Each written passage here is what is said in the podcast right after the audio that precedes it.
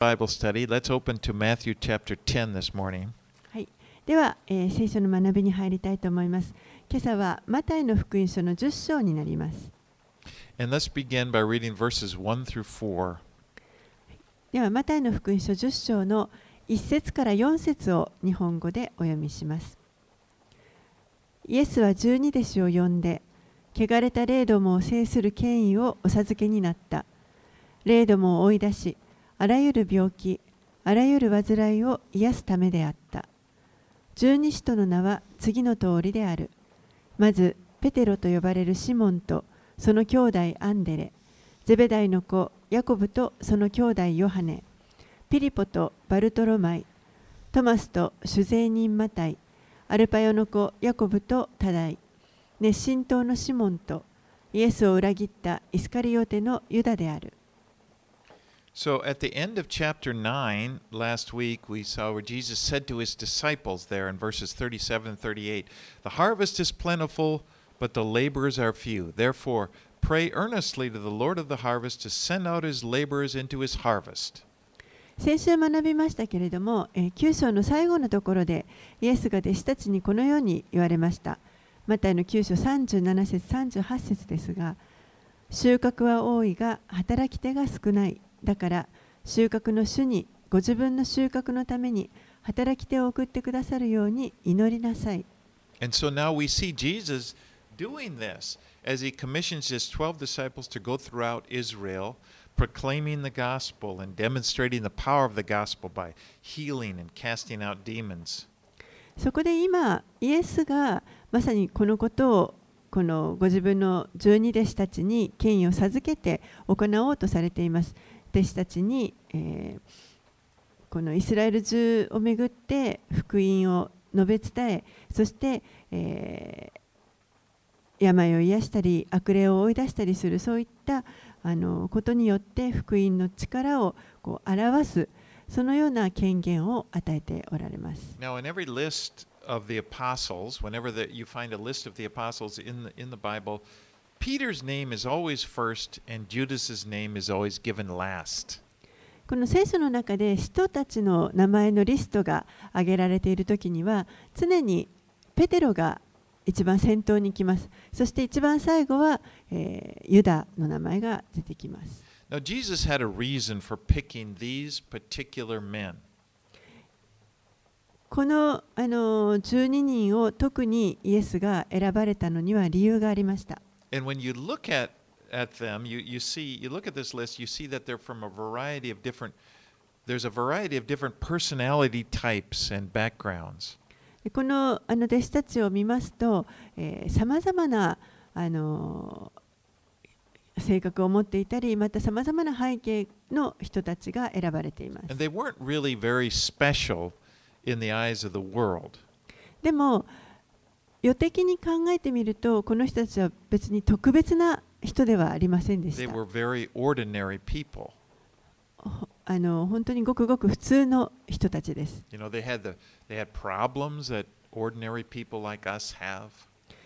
私たちも抱えるような同じような問題を抱える普通の人たちでした。James ヤコブとヨハネは、えー、短期ということで。知られていました。トマスは疑い深い人でした。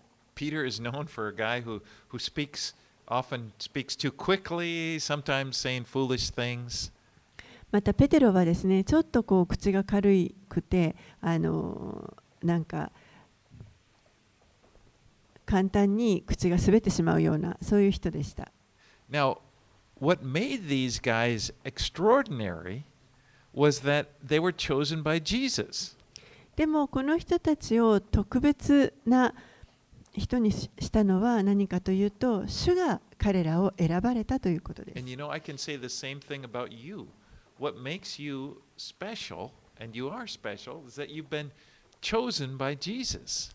そして同じことが皆さんにも言えると思います皆さんもまた、えー主によって特別に選ばれ選ばれた特別な存在です Can we read uh, now verses 5 through 15? では5節から15節をお読みします。イエスはこの12人を使わす際、彼らにこう命じられた。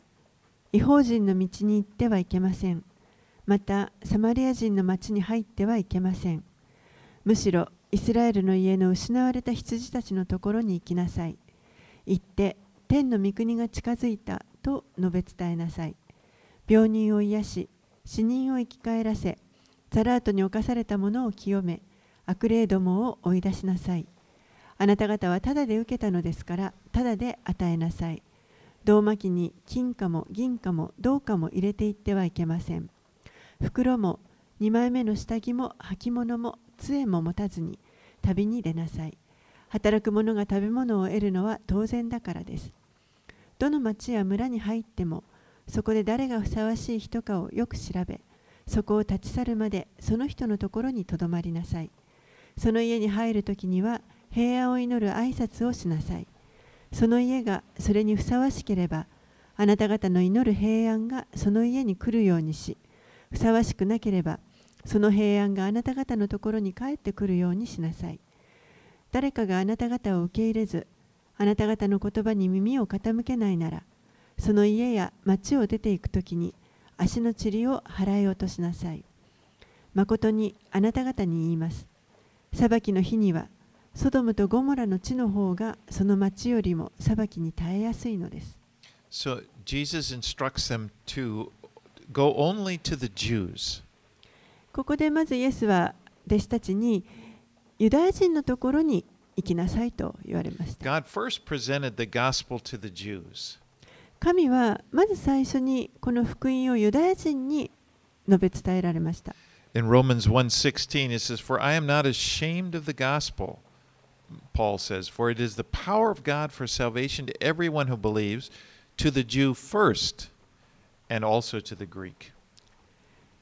パウロもこのように言っています。ローマ人、あ、ペテロですね。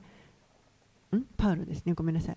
ローマ人への手紙の1章の16節で、私は福音を恥としません。福音はユダヤ人をはじめギリシャ人にも信じるすべての人に救いをもたらす神の力です。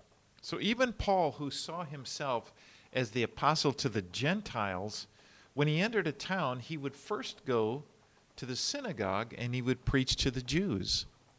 パウロは自分のことを違法人の違法人への使徒というふうにあの考えていましたけれどもそれでも、えー町に入って入るとまず最初にユダヤ人の街道に行ってそこで福音を伝えました。And some of the Jews would accept his message, but many rejected it.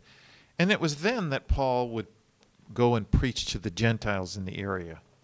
何人かのユダヤ人はそこでパウロのメッセージを受け入れますけれどもでも多くのユダヤ人が、えー受け入れませんでしたすると今度はパウロは違法人の方に伝道しに行きます The message the disciples were to give was that the kingdom of heaven is at hand.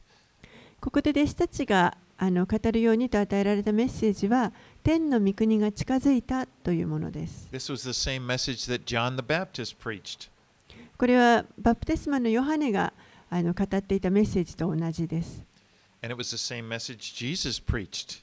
イエスもまた同じメッセージを語っておられました。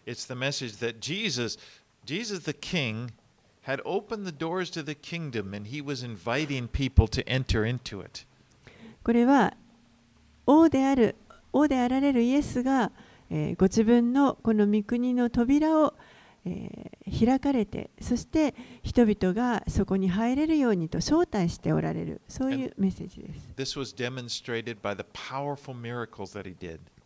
そしてこれあのことはさまざまなこの奇跡的な力強い奇跡を持ってあの示されました。Now, as you read through these verses, it becomes apparent that he begins by speaking about a short term trip that the disciples would, were going to go out two by two, and they were going to prepare people for Jesus, who would then be coming shortly after them. え先ほど読んだ 5, 章5節から15節のところですね。この箇所を読むと分かりますけれども、まず最初にイエスが弟子たちにあのこの短い、えー近い将来のこの、ま、旅をして出かけなさいという話をしていますけれどもそれはイエスがその後にもう間もなくまた弟子たちの後から行かれますのでその準備のために先に弟子たちを使わしておられます。But then as you, continue to read, it becomes apparent that he's also speaking of a time further. Out into the future when the disciples would be persecuted, when they would, would, they would stand before kings and give their testimonies. でもそれがあの続けて読んでいきますとだんだん今度は、えー将来の話にまで広がっていってそしてやがてこの弟子たちが、えー迫害を受けるときに、えー王や長官の前で、まあ、証しをすすることになるというそういった話にまで広がっていきます。But on this trip, the disciples were not to take money with them or any extra provisions. えーこの旅で、えー弟子たちはあの何もお金だとか何も持っていかないようにと言われています And。they were just to depend upon the Lord for his provision. とにかく主の備えてくださるものに頼みなさいということです。And when they came into a town, they were to find a home that welcomed them, and they were to just stay there. They weren't to move around. そして町に入って彼らを迎えてくれる家があればそこに滞在して、えー他には行かないように And they were not to take money from people, they were to minister to them freely. He said, You received without pain, give without pain. そして、えー、お金を受け取ってはいけないと言っています。ただで受けたのだからただで与えなさい。Do you remember the story of the healing of Naaman back in 2 Kings chapter 5? 第二列王記の、えー、5章に出てきますあのアラムの軍の長であるナーマンの話というのを覚えておられるでしょうか？ナーマンは、アシリアン general who had leprosy and he was healed、uh, from his leprosy by following Elisha's instructions. When Elisha go and, went and told him to dip in the Jordan seven times.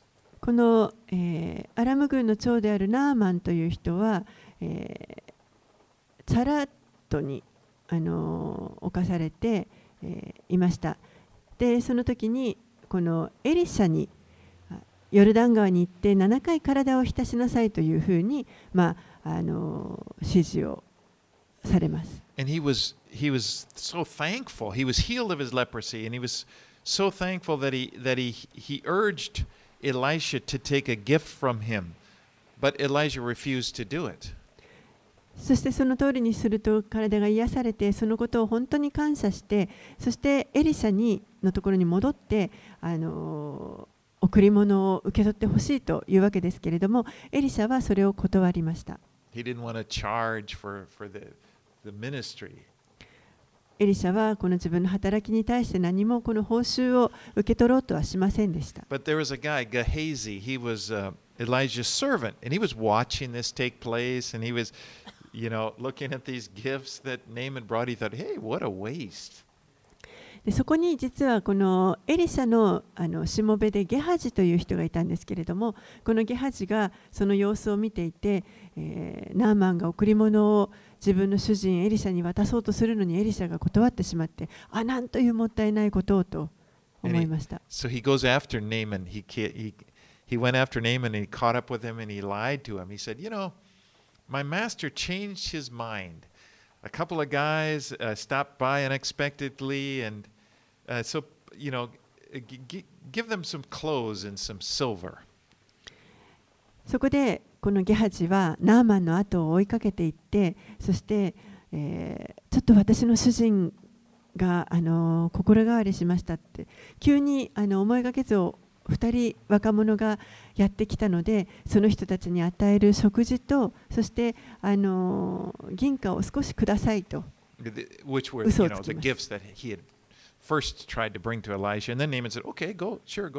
ま。で、ナーマはあのもちろんそれを聞いてあもちろんどうぞと言って与えてくれます。I worked this thing out," he probably wasn't going to tell Elijah, but he he returns to Elijah, and Elijah confronts him. でゲハジはまあそれを受け取ってあの これはもう自分の主人には内緒にしておこうと思っていたと思いますけれどもでもエリシャはそのことを彼に追求します And he says in 2 Kings 5:26, "Did not my heart go with you when the man turned back from his chariot to meet you?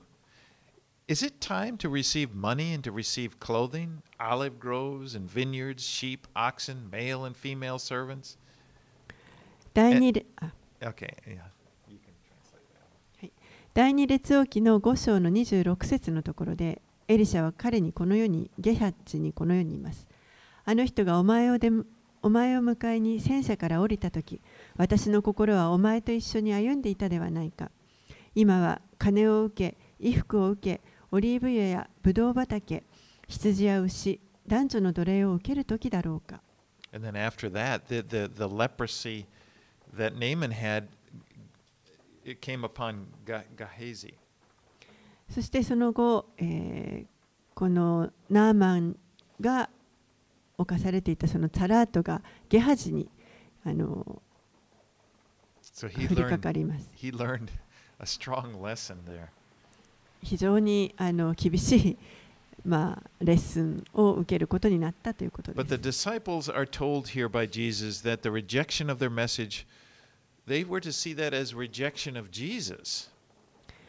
たちはここで、えー、彼らがのメッセージというのは、えー、が、えー、彼らのメッセージが拒受け入れられないあの拒まれたとしてもそれはイエスを拒んでいることになるんだと言われ And, ます it, and if, if people accepted the message the disciples gave, this resulted in a blessing. But if they rejected the message the disciples gave, it would result in a rejection.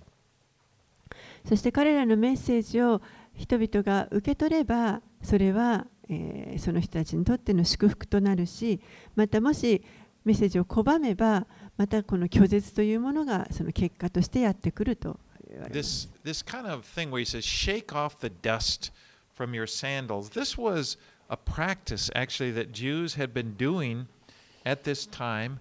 They would do it when they left Gentile territory. They'd take their sandals and shake it off as if they didn't want any of that to remain upon them. この、えー足の塵を払い落としなさいというところがありましたけれどもこの足の塵を払い落とすというのは当時ユダヤ人が、えー違法人のいる地域に行ってそこからこう出るときに、ま、サンダルを脱いでそして、あのそのサンダルの裏についた塵を全部払うというそういったことを行っていました。So that, that was between you know, the Jew and Gentile territory. But Jesus here, he's drawing new lines. それはつまりユダヤ人と違法人の間にこの隔てがあるということを表していたわけですけれどもでもイエスはここであの別の線引きをされています。It, it no longer was the division just between Jew and Gentile, as if tho- th- they were the only two types of people in the world. Now the division is that he draws, the line Jesus draws between the kingdom of God, who, those who are in the kingdom, and those who are outside the kingdom. ユダヤ人と違法人の間の線引きというのは、えーもうそうではなくてここからはイエスがあの線引きされたのは神の国の住人かそうではないかというそういった線引きになります。Between those who accepted his message, those who rejected it. 彼らのメッセージを受け取る人受け入れる人と拒む人ということです。Okay, let's read verses 16 through 20. で16節から20節をお読みします。いいですか？私は狼の中に羊を送り出すようにしてあなた方を使わします。ですから、蛇のように賢く、鳩のように素直でありなさい。人々には用心しなさい。彼らはあなた方を地方地方法院に引き渡し、街道で鞭打ちます。またあなた方は私のために総督たちや王たちの前に連れて行かれ彼らと違法人に証しをすることになります。人々があなた方を引き渡した時何をどう話そうかと心配しなくても良いのです。話すことはその時与えられるからです。話すのはあなた方ではなく、あなた方のうちにあって話されるあなた方の父の御霊です。So Jesus is going to be, be sending them out as sheep among wolves. イエスはここで、えー、狼たちの間に羊を送るようなものだと言っておられます。You know, the world is a hostile place for the gospel, and they will be persecuted for it. 世というのは、えー本当にこの福音に対して敵意を持っているところであってそして、えー彼らはやがてあのそのことによって迫害を受けることになります。And they were to be as innocent as doves. 彼らは、えーまるで鳩のように素直鳩のように素直にあり素直でありなさいと言われ You ま know, した they。weren't to, to fight back and, you know, come down to the same level as the world and, you know, fight back. 世の中と同じレベルになってあのやり返してはいけないと言われています。You know, if we do that as Christians, and Christians sometimes do do that, what happens is that we lose our effectiveness to share the gospel.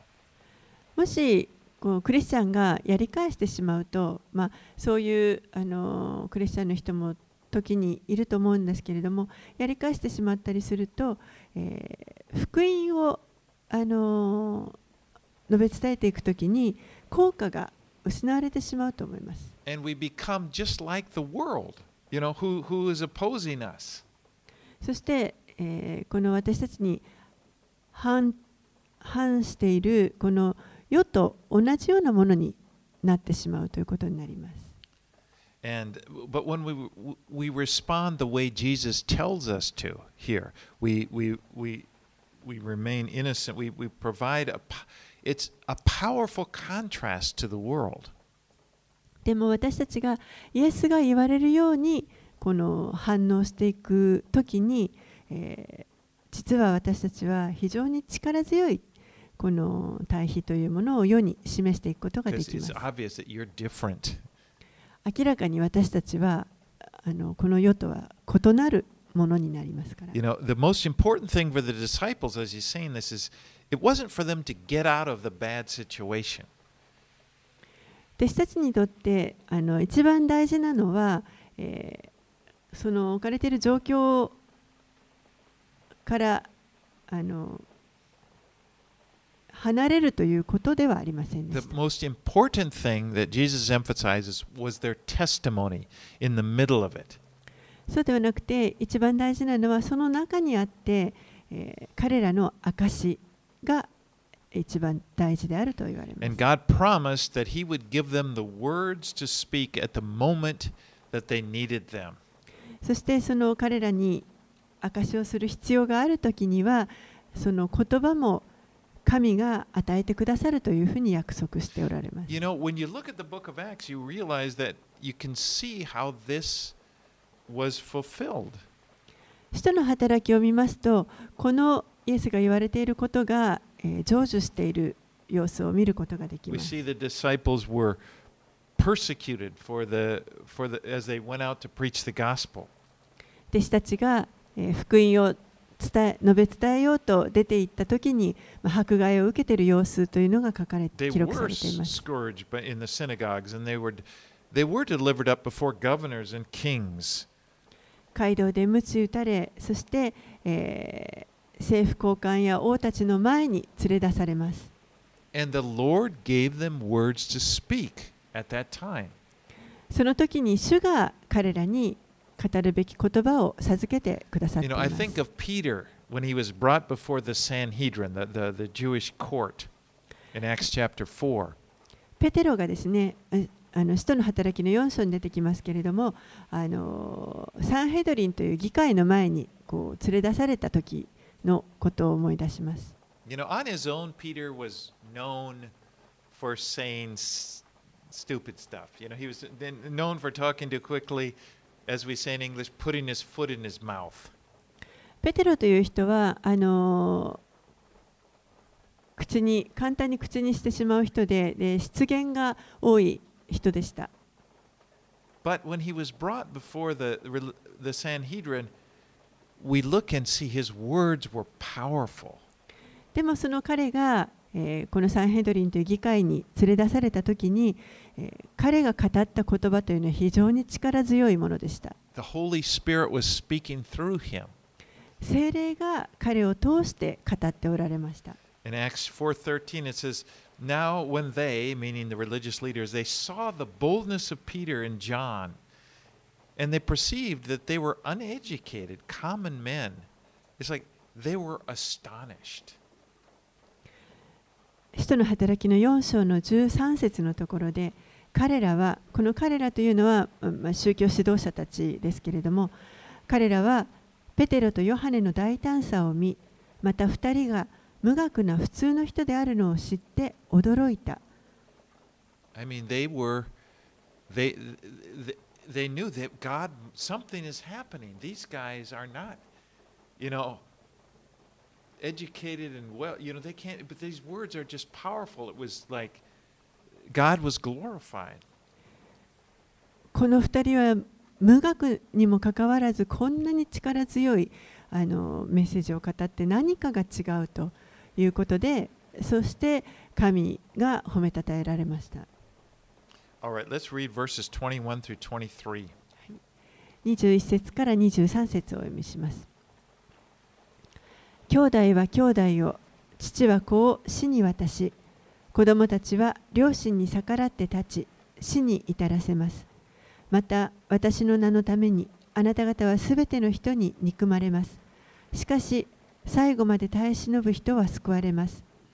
一つの町で人々があなた方を迫害するなら別の町へ逃げなさい。誠にあなた方に言います。人の子が来る時までにあなた方がイスラエルの町々を巡り終えることは決してありません。So persecution would reach even into the family, even to the extent that family members would, would have other family members put to death. この迫害という迫害というのは、えー家庭の中にも入り込んできます。そして、えー家族が他の家族のメンバーあの一家族をえー死に追いやるということも起こってきます。Verse 22 it says, And you will be hated by all for my name's sake. 22節には私の名のためにあなた方はすべての人に憎まれますと言われます。You know, Jesus is making it clear. There, there are two kingdoms that are in conflict. There's the kingdom of heaven and then the kingdom of this world. And they're going to see, when they go out and to spread the message of the king, they're going to see the resu- they're going to feel the results of this conflict in their lives. えー実はこの天の御国とそして、えーこの世の王国と2つのこの王国がありますそしてこの2つの王国が、え対立してその対立が、えーこういろんな人々の人生の中に現れてくるのを見たり感じたりすることができるようになります。You know, sometimes people may have what you may run into people, they seem to have the, what seems to be irrational hostility toward Christ, though, you know, Christ has never done anything bad to them. 時にこの人々はですね、え本当にキリストに対して何か理不尽なこう反抗というか反対をの思いを持つということがあると思います。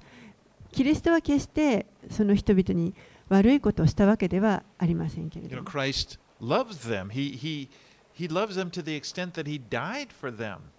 むしろキリストはそういう人たちをもう愛しもう本当にその人たちのために死ぬほど死に至るまで、えー彼その人たちを愛しておられます why would anyone be hostile toward him?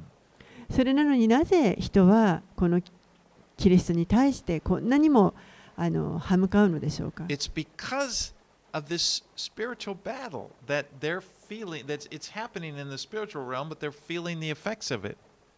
それはえこの霊的な世界においてのあの戦いというものがあってその影響をこう感情的に受けているからだと思い Now, ます。I, I've perhaps told this story before, but it really made this apparent to me.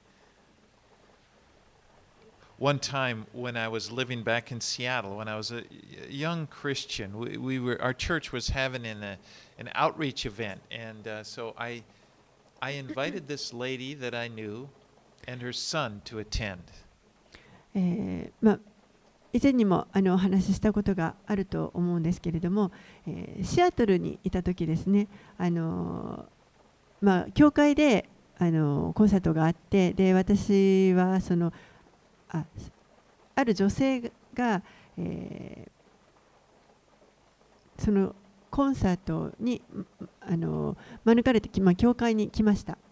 And so, uh, you know, I thought, well, what we did with the church there, we would often there were a lot of good musicians, so they'd have a they had a concert, and then um, and then afterwards, uh, the, my pastor would get up and preach the gospel.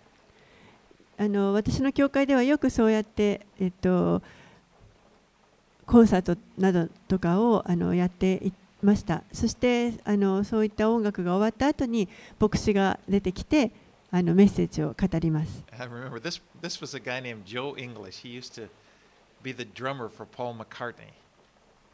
ジョージョー・イングリッシュジ.ョー・イングリッシュという人があのえポール・マッカートニーの In, in the past, he'd been Paul McCartney's ドラ.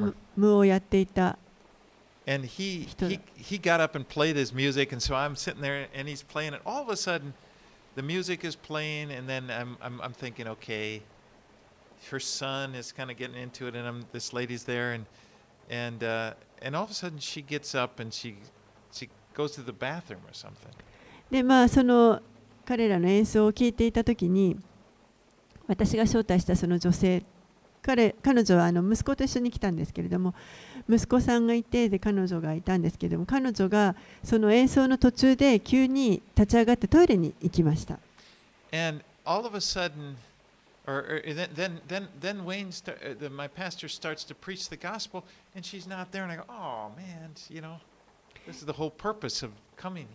で、その音楽が終わった後に、まあ、私の牧師が前に立ってメッセージを始めた時にまだ彼女が戻ってこないんですねでせっかくこれを聞いてほしくて招待したのにと思っていました Now I should have said this woman was very pleasant. She had a very pleasant, very positive personality.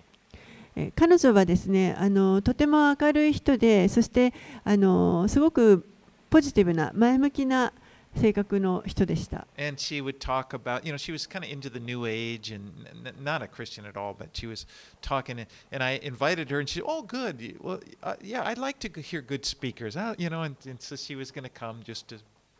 あのまあ、彼女はクリスチャンではなかったんですけれども、ニューエイジのことだとかいろんなことをまあ話していましたけれども、えーまあ、私がこういうのがあるからっていうのを誘ってみたらば、あいい、ね、話は聞いて。聞きたいしということで喜んであの来てくれました。But anyway, she was she was gone, and then all of a sudden Wayne is preach, preaching. But then I looked up, and she's at the corner, at the aisle, and she's kind of going like this to me.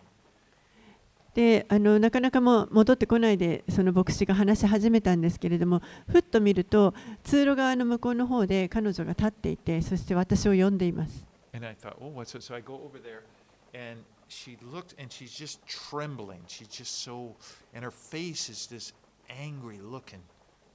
でもうあの行ってみると本当にすごいこわばった表情であの非常に怒りをあらわにした表情をしていました And she looks and she points up to my pastor. She goes, That man is evil. そして私の牧師を指さしてあの男は悪だと And I was like shaking. I go, What? You know, he's, my pastor's very pleasant, you know, soft spoken. What? You know, like, "Wh- what's going on? I, で私はびっくりしてですね私の牧師は本当にあのそれこそ優しいし明るいしあのそういう人なんですけれども一体何が起こったのかと but what I realized is that what was happening was this spiritual battle. She- こ her, in her personality, she's a very pleasant person, but inside the spirit is of the world is hates the spirit of God, and I could see the battle working itself out. そこではっきりと私はこの霊的な戦いというものを見たと思います彼女自身の性格というのは本当に明るくて素晴らしいあの性格なんですけれどもその内側のこの霊の部分があの影響を受けてそしてこの霊的な戦いがそこで起こっていたと思います we, afterwards we drove away and went. I think had some lunch or something, snack or something, and she just returned to her pleasant self. Everything was good and で終わってですねあの、まあ、そこから出て、えーランチかなんかに行った時にはもう普通の元の彼女に戻ってあの機嫌よくしていました。But it is true, you know, don't be surprised if you see this, if you can see the results of this battle. Don't fight against the person. It's not, not, not them, it's the spiritual battle that we're in. でもそういったことがこの霊的戦いのあの結果のことが何かあの起こった時に、えー私たちは驚く必要はありませんそしてまたそのことでその人相手を責める必要もやり返す必要もないということですその人が何かということではなくてもうこれはあくまでも霊的な戦いですから don't get offended. Don't take it personally. Don't. A lot of Christians they get so hurt if somebody if when they see this happen, it's like, what? You know, like you're rejecting me. No, it's not about you. Don't take it personally. そしてまたそういうのを見たときに個人的に自分で受け取ってしまって傷を受けないようにしてください。そのあのあなたに向けてあの攻撃されたわけではないということを覚えてあの個人的に受け取らないようにしてくだ Just さい。always remember, we, we don't, our battle isn't against flesh and blood. It's not against people. We love people, but it's against these dark forces that oppose the gospel. この戦いはあくまでも霊的な戦いであって肉のこの人同士の戦いではありません。私たちはあくまでも相手を愛します。でもその霊の戦いというのが背後にあるということを覚えておいてください。All right, let's read verses 26 through 28.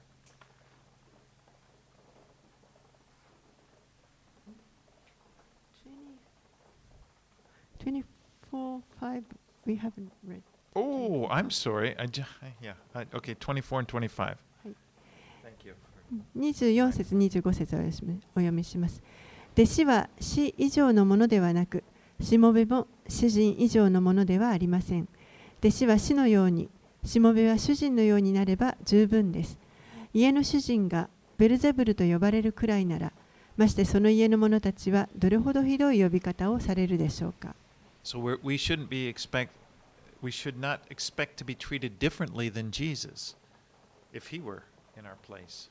もしあのイエスがここにおられたら私たちもまたイエスと同じようなあのに取り扱われてもおかしくはないということです。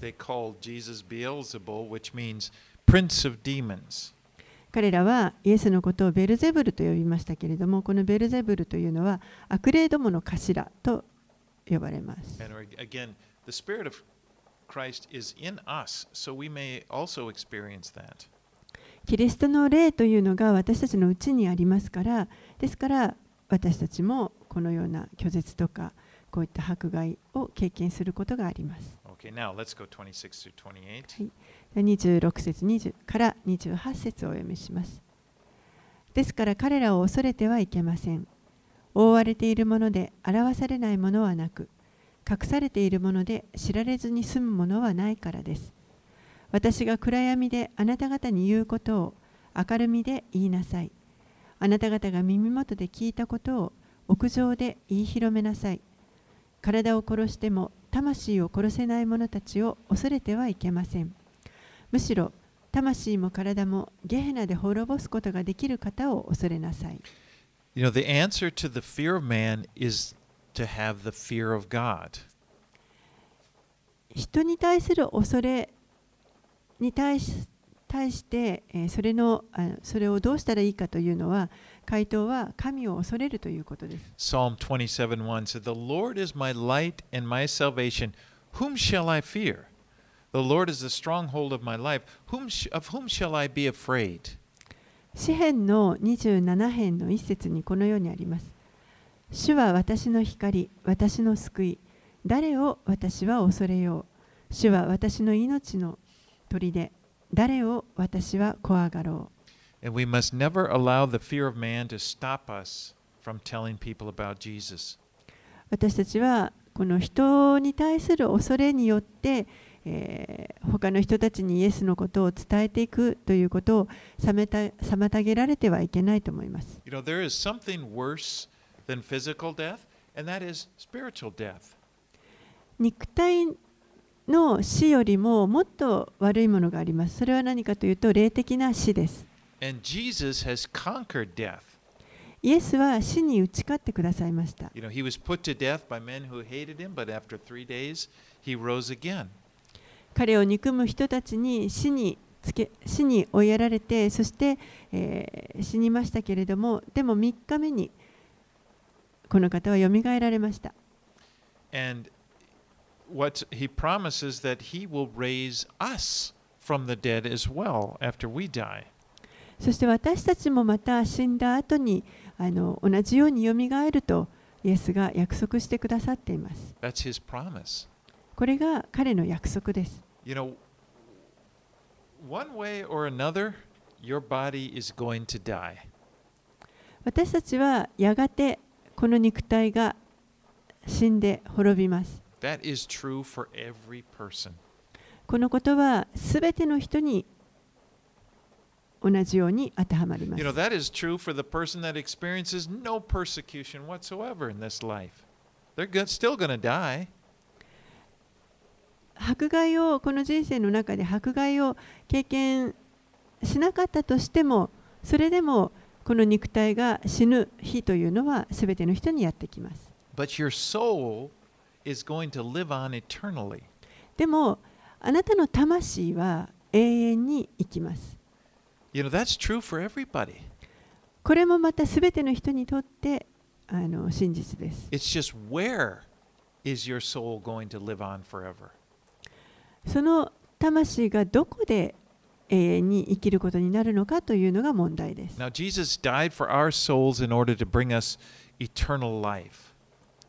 イエスは、えー、私たちに永遠の命を与えるために私たちの魂をあがなうそのために死んでください。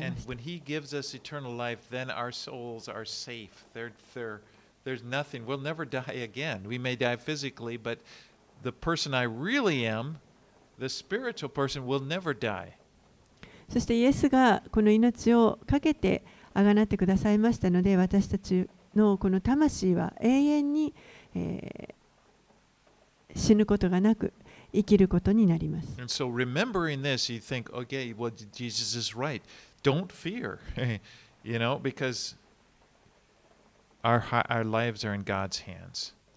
そしてこの命を、恐れるなと言ってくださるように私たちは私たちのこの命というのはもう神の御手の中にありますので恐れる必要はないということです right, let's read verses 29 through 33. 29節から33節をお読みします。2羽のスズメは1アサリオンで売られているではありませんか。そんなスズメの1羽でさえあなた方の父の許しなしに地に落ちることはありません。ですから恐れてはあごめんなさいあなた方の髪の毛さえもすべて数えられています。ですから恐れてはいけません。あなた方は多くのスズメよりも価値があるのです。ですから誰でも人々の前で私を認めるなら私も天におられる私の父の前でその人を認めます。しかし人々の前で私を知らないという者は私も天におられる私の父の前でその人を知らないと言います。I did a Google search when I was studying this. How many hairs? I was just curious. How many hairs are in the human head? えー私はこれを、まあ、学んでいる時にちょっとですね人間の髪の毛というのは何本ぐらいあるのかなと思って調べてみました。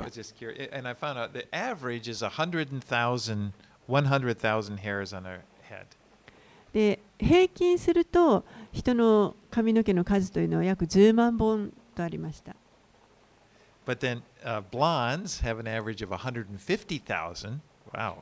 でも、あの、例えば金髪である金髪の人であれば、平均15万本ぐらい。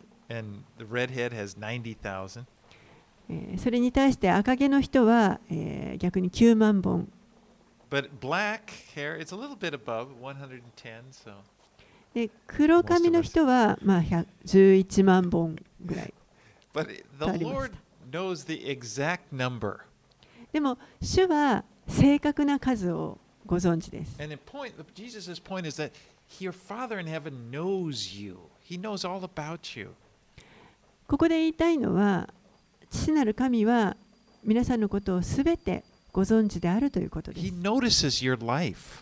あなたの人生をちゃんと知っていてくださいま You す know, that's a big temptation. A lot of times we think, well, God doesn't even notice. Don't you care? Don't you see? And yes, He does. よくですねあもうこんなことを本当に神様気づいてくれないんじゃないかし知らない見ててくれないんじゃないかと思うことがあるかもしれませんけれども神はすべてご存知です A sparrow was a very common bird. ここにスズメが出てきましたけれどもスズメというのはあのよくいる鳥です said you could buy two of them for a penny. penny was the smallest coin they had. そしてこの2羽のスズメを1アサリオンで買えるとありますけれども1アサリオン一番小さな効果です And yet, he says, in God's eyes, he notices even these little birds. でもこの、えー、父なる神にとってみればこの小さな生きスズメという小さな生き物でさえ神はそのスズメのことをよく知っていてください。そしてあなたはこのスズメよりもはるかに価値があるものだと言っています。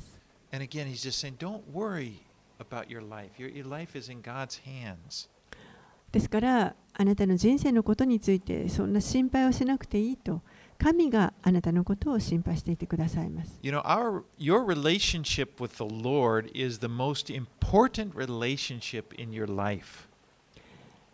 私たちと主との関係というのは私たちが持つさまざまな関係の中で一番大切なものです And we must be careful not to let the fear of man, you know, fear of other people, affect our relationship with Jesus.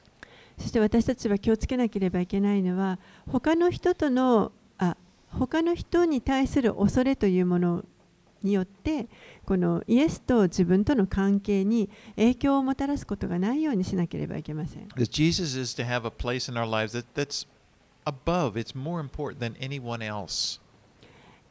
イエスは私たちの人生の中で他の誰よりもあのさらに上の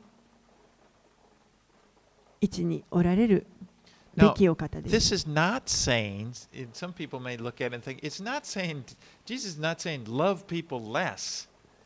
He's saying love me more. でここでイエスが言われているのは他の人に対する愛を減らせと言っているわけではなくて私のことをもっとそれ以上に愛しなさいとおっしゃっているわけです。You know, because the truth is, it's only when we give Jesus the highest place in our life that we are truly free to love other people. 私たちがこのイエスを私たちのこの人生の中で一番高いところに置くそのことをしない限り私たちは真の意味で他の人たちを愛したりあの心配したりすることができません。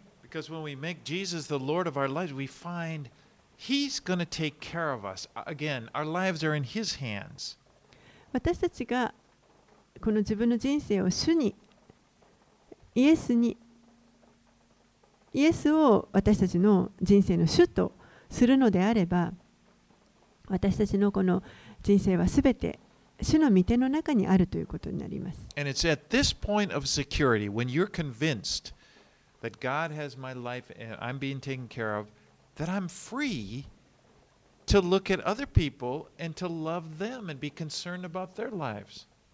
そしてそのように自分のこの人生は主の御手の中にある主が私のことを心配して愛していてくださるというそのあの安心感があれば私たちは自由に他の人たちを愛し他の人たちのことを心配することができます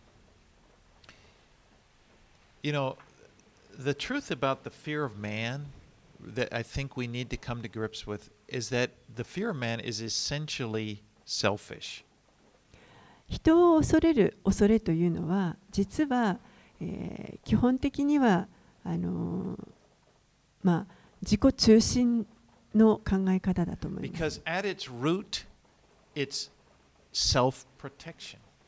その根本にあるのは保身です。誰からも傷つけられたくない。肉体的にも感情的にも,もう傷つけられたくないから私は自分を守る。And you, you may be motivated. You could have a fear of somebody, and fe- but you would have you could have no love for them whatsoever. Uh, you you can you can have you can fear someone, but when you fear somebody, you have no love or concern for the people that you're afraid of, because it's about you. It's about protecting yourself from them. この他の人を愛することができないというのは自分自身を守ろうとしてあの自分が傷つくことを恐れ自分を守るろうとしてしまってその恐れによって動機つけられると人のことをこう愛することができなくなります。I mean, if we're afraid, we, we we're if we're afraid of them, and we're we're kind of motivated by that fear, we we don't even think about their need for Jesus. もうそれが先に来てしまうと、えー相手が本当はイエスを必要としているのにそういった相手のそのニーズというものもあの見てあげることができなくなります keep silent about Jesus because we don't we're protecting ourselves from embarrassment or rejection, and that's not love. That's selfishness. そして、えー自分がこう恥を受けたくないとか拒絶されたくないとかそういったこと自分を守ろうとすることによってもう何もイエスのことを相手に伝えないということこれはやはり自己中心的なものだと思います。All right, let's read verses 34 through 37. 34節から37節をお読みします。私が来たのは地上に平和をもたらすためだと思ってはいけません。私は平和ではなく剣をもたらすために来ました。私は人をその父に娘をその母に嫁をその姑に逆らわせるために来たのですそのようにして家の者たちがその人の敵となるのです私よりも父や母を愛する者は私にふさわしいものではありません。私よりも息子や娘を愛する者は私にふさわしいものではありません。Now, the message of Jesus is a message of peace, but the results of following Jesus may become like a sword which, which divides. イエスのもたらそうとしたメッセージというのは、これは平和のメッセージでした。でも、その平和というのは神との平和ということであって、そして結果的にはそれによって、えー逆に分断をもたらす剣になるようなものでもありました。Verse 37 Whoever loves father or mother more than me is not worthy of me, and whoever loves son or daughter more than me is not worthy of me. 37節は私よりも父や母を愛する者は私にふさわしいものではありません。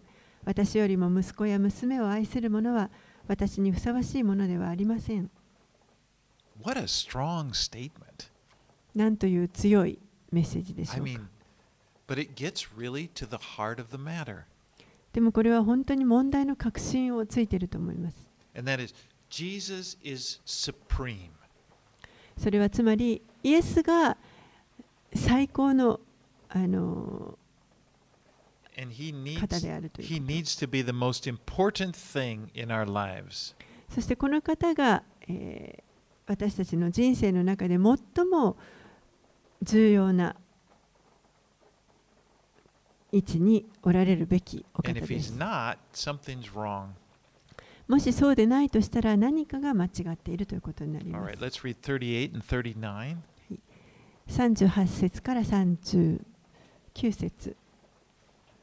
自分の十字架を追って私に従ってこない者は私にふさわしいものではありません自分の命を得る者はそれを失い私のために自分の命を失う者はそれを得るのです This paradox defines the kingdom.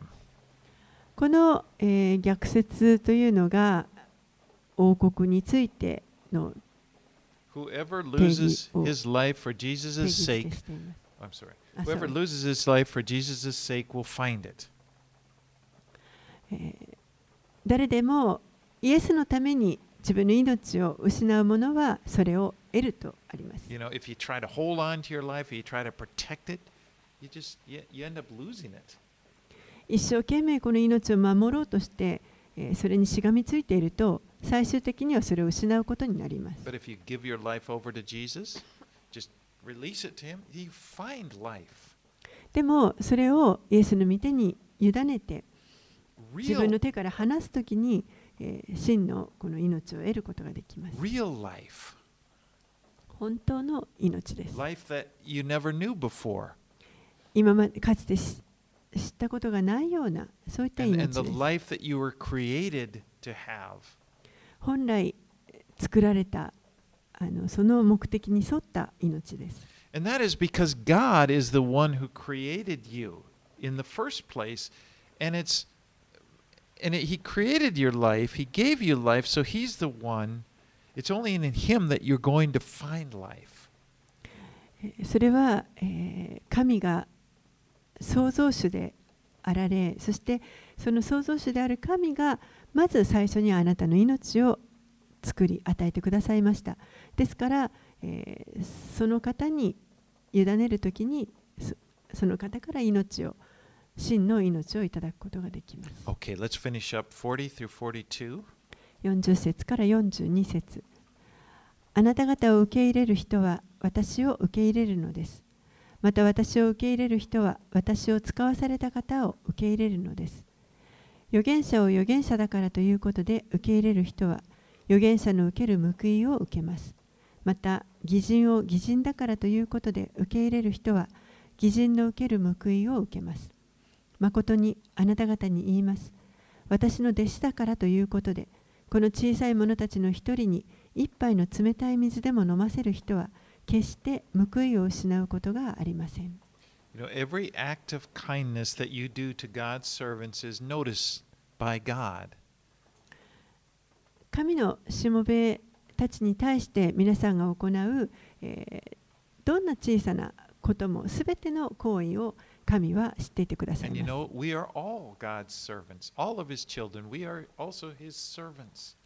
私たちは皆神の子供であですけれども、同時に、え、神のしもべでもあります。そして私たちが互いに使い合っていくときに神がそのことを知っていてくださいま And す。it's God who will, reward you. そしてこの方が神ご自身が皆さんに報いを与えてください You ま can be す。certain of that. そのことに確信を持つことができます。Let's pray. お祈りしましょう。Lord, there's been so many strong statements in this chapter that we studied this morning. 主よこの朝私たちが学んだこの箇所にはたくさん、えー力強いまたあー厳しいメッセージが書かれていました。でもあなたの御言葉はすべて真理です。そして価値があります。And Lord Jesus, we just declare you, we want you to have the highest place in our lives. イエス様、私たちはあなたこそが私たちの人生の中で一番高いところにいていただきたいと願うお方です。そして私たちの人生のすべての部分をあなたの御手にお委ねいたします。主よどうか私たちの人生をあなたのご栄光のために用いてください。Free us up, Lord, that we would just be, just go and be your witnesses with, with joy and with, with strength. 私たちが自由にあなたの証人としてあなたのあなたを伝える器として力強く用いられますように。あなたはいつも私たちを愛し私たちのことを心配していてくださいます。It's in Jesus name we pray. イエス様のお名前によってお祈りいたします Amen. アーメン All right.